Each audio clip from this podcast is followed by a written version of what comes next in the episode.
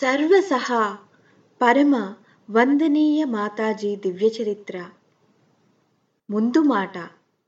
ఈ చరాచర సృష్టికి మాతాపితరులైన పార్వతీ పరమేశ్వరుల గురించి కుమార సంభవ మహాకావ్యంలో మహాకవి కాళిదాసు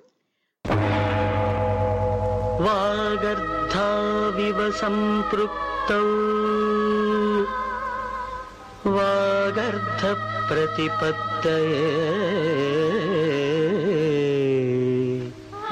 जगतः पितरौ वंदे।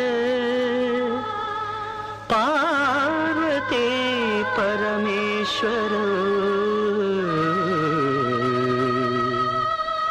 वंदे पार्वती परमेश्वरौ।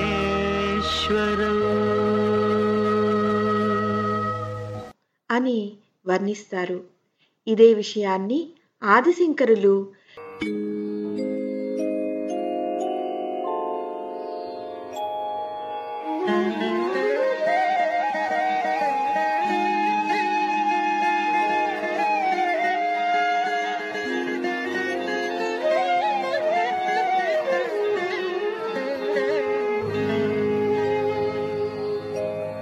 शिवस्य युक्तो यदि भवति शक्तः प्रभवितुम् न चेदेवम् देवो न खलु कुशलस्पन्दितुमपि।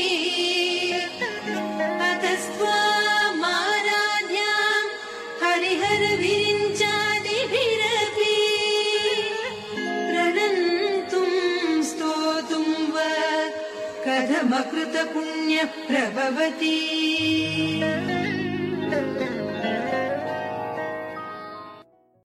అని శివశక్తుల అద్భుతమైన కలయికను అఖండ చేతనత్వంగా సౌందర్యలహరిలో కీర్తించారు.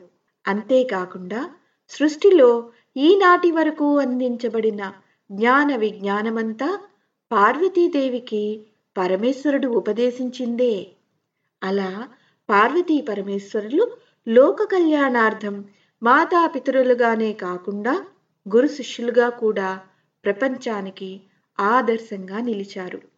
ఈ అద్భుతమైన కలయికయే తిరిగి మానవ జాతిపై అనంత ప్రేమానురాగాలతో మానవులలో కడుగట్టిపోతున్న ఆధ్యాత్మిక జ్ఞాన జ్యోతులను తిరిగి దేదీప్యమానంగా ప్రకాశింపచేయుటకు పండిత శ్రీరామశర్మ ఆచార్య మాతా భగవతీదేవి గారులుగా అవతరించి గృహస్థాశ్రమంలో ఉంటూనే కుటుంబ బాధ్యతలను చక్కగా నిర్వర్తిస్తూనే మానవ కళ్యాణానికి అహర్నిశలు తమ తన్ మన్ ధనులను పూర్తిగా వెచ్చించి ఋషి ప్రణాళికలను ప్రపంచానికి అందించే గురుతర బాధ్యతలను అత్యంత సమర్థవంతంగా నిర్వహించారనేది భౌతిక దృష్టికి కనిపించే ఒక కోణం మాత్రమే. ఆంతరికంగా వారు చేసిన సాధనలు సంస్థను అభివృద్ధి చేసిన తీరు మానవ జాతికి అందించిన జ్ఞానం వైజ్ఞానిక పరంగా దానిపై చేసిన ప్రయోగాలు తద్వారా పొందిన ఫలితాలను స్పష్టంగా అందించారు.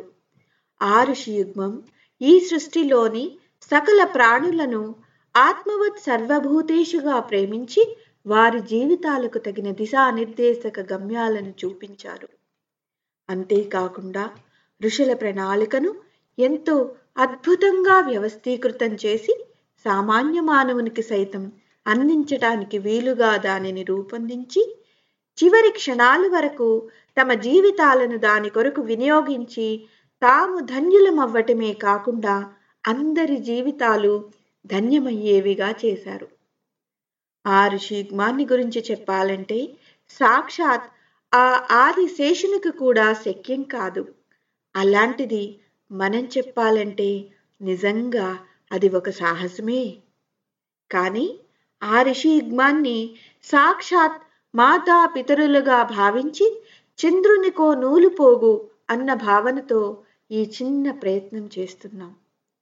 ప్రఖర ప్రజ్ఞ సజల శ్రద్ధలకు ప్రతీకలైన పూజ్య గురుదేవులు మాతాజీ ప్రాచీన కాల పురుషాశ్రమాలకు ప్రతీకలుగా నిలిచి మాతృప్రేమను మాతాజీ అందిస్తే అనంతమైన ప్రఖర జ్ఞానాన్ని గురుదేవులు అందించారు. ఈ ప్రక్రియ కాల ప్రవాహంలో నిరంతరం సాగుతూనే ఉంటుంది.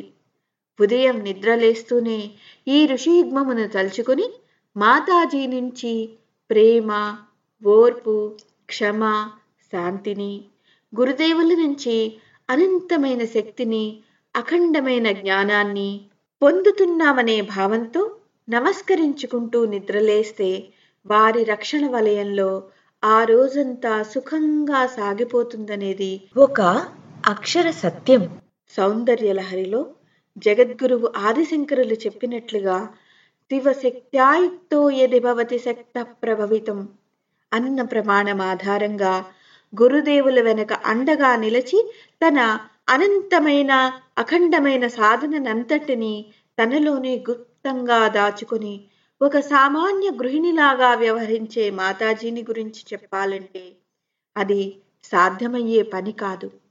శక్తి స్వరూపిణి మాతాజీ విశ్వజనని.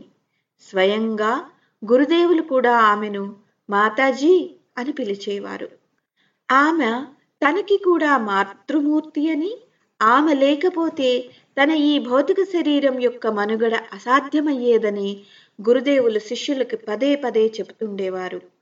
ఆమె సకల ప్రాణకోటికి మాతృమూర్తి. ఆమె ప్రేమ ఆత్మీయత ఎంత ఉన్నతమైనవంటే ఒకసారి గురుదేవుల సాధనా కాలంలో పంచగవ్య సాధనా నిమిత్తం ఒక కపిల గోవును మాతాజీ సాకేవారు. ఆ ఆవు యొక్క పాలు మజ్జిగ మాత్రమే స్వీకరించి గురుదేవులు సాధన చేసేవారు. కాలక్రమంలో ఆ గోవు మరణించింది. ఆ గోవు యొక్క వియోగం ఆమెను ఎంతలా కృంగదీసిందంటే ఆమె దాదాపు వారం రోజుల పాటు నిద్రాహారాలు మాని దాని కొరకు పరితపించారు. అంతటి కరుణామూర్తి మాతాజీ. కేవలం మానవుల పట్లే కాక ఆమె సకల జీవుల పట్ల అంటే పిల్లులు కోతులు కుందేళ్ళు ఇవన్నీ ఆమె సంరక్షణలో ప్రేమలో తమ జీవితాలను ధన్యం చేసుకున్నాయి. గురుదేవులకి శ్రద్ధాంజలి సమారోహ కార్యక్రమం ఏర్పాటు చేసినప్పుడు దాదాపు ఇరవై ఎకరాల నేలను చదును చేసి షామియానాలను వెయ్యవలసి వచ్చినప్పుడు ఆమె తన ఆరోగ్యం సజావుగా లేనప్పటికీ మాతాజీ పిల్లలని తన ఉనికితో ఉత్సాహపరిచే నిమిత్తం ఆ ఇరవై ఎకరాల నేలని తిరిగి వచ్చింది. ఆ సందర్భంలో ఒక శిష్యుడు వచ్చి మాతాజీ మీకెందుకింత శ్రమ? అని అనగా ఈ ప్రాంతమంతా విషనాగుల ఆవాసం. వాటి ప్రదేశాలను మనం ఆక్రమించాం. పిల్లలకి వాటి వలన ఏ ప్రమాదము సంభవించకుండా ఉండాలని వాటిని ఈ ప్రాంతం వదిలి వెళ్ళమని కోరాను. అవి నా కోరిక మన్నించి ఈ ప్రాంతాన్ని వదిలి దూరంగా వెళ్ళిపోయినవని చెప్పారు. అప్పుడు ఒక శిష్యుడు వాటిని చంపవచ్చు కదా? అన్నాడు. దానికి ఆమె గంభీరంగా వాటిని ఎందుకు చంపాలి? అవి నా సంతానమే కదా అన్నారు. ఈ మాటలలో ఆమె మాతృహృదయం ఎంత ఉదాత్తమైనదో బోధపడుతున్నది కదా!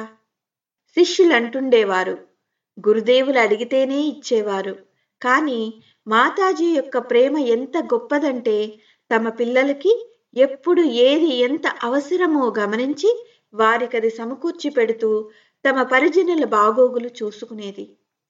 ఆమె పదే పదే ఏం చెప్పేవారంటే నాతో ప్రత్యక్షంగా కలిసి నా ఆశీస్సులు తీసుకున్న వారికి మాత్రమే కాదు అమ్మా అని నన్ను పిలిచే బిడ్డలందరి యోగక్షేమాలు నేను వహిస్తాను.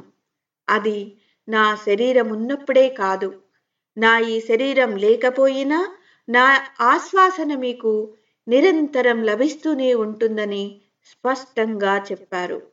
మాతాజీ ఒక సామాన్య గృహిణిగా ఆశ్రమానికి వచ్చే సాధకులందరికీ స్వహస్తాలతో స్వయంగా వండిన ఆహారమును ఎంతో ప్రేమతో ఆత్మీయతలతో వారి యోగక్షేమాలను ముచ్చటిస్తూ తినిపించే భోజనం వారిలోని కుసంస్కారాలను తొలగించి తన ప్రాణసుధను నింపి వారిని సంస్కారవంతులుగా చేసేది. మరి ఆమె ఆదిశక్తి కదా. ఒకానొక సందర్భంలో ఒక కార్యకర్త దుర్గా సప్తశతీ పారాయణ సర్వాభీష్ట సిద్ధినిస్తుందంటారు కదా.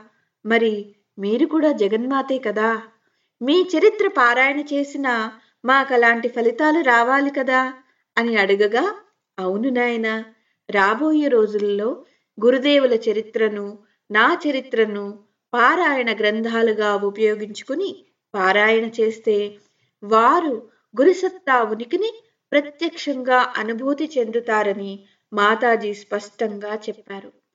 దీనికి కారణం ఏంటంటే ఆమె తండ్రి గారైన జస్వంతరావు గారు తల్లి రామప్యారి గారు నిరంతరం దుర్గా సప్తశతి పారాయణ నవార్ణ మంత్ర జపం చేసేవారు.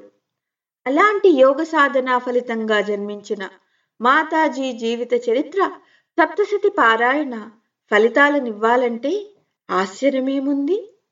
ఇలా వ్రాస్తూ పోతే ఇదే ఒక మహత్ గ్రంథంగా అవుతుంది. కనుక ఆ మాతృమూర్తి ఆశీస్సులు అందరికీ లభించి అందరూ ప్రేమమూర్తులు కావాలని ఆశిస్తూ మీ శ్రీ శ్రీరామకృష్ణ.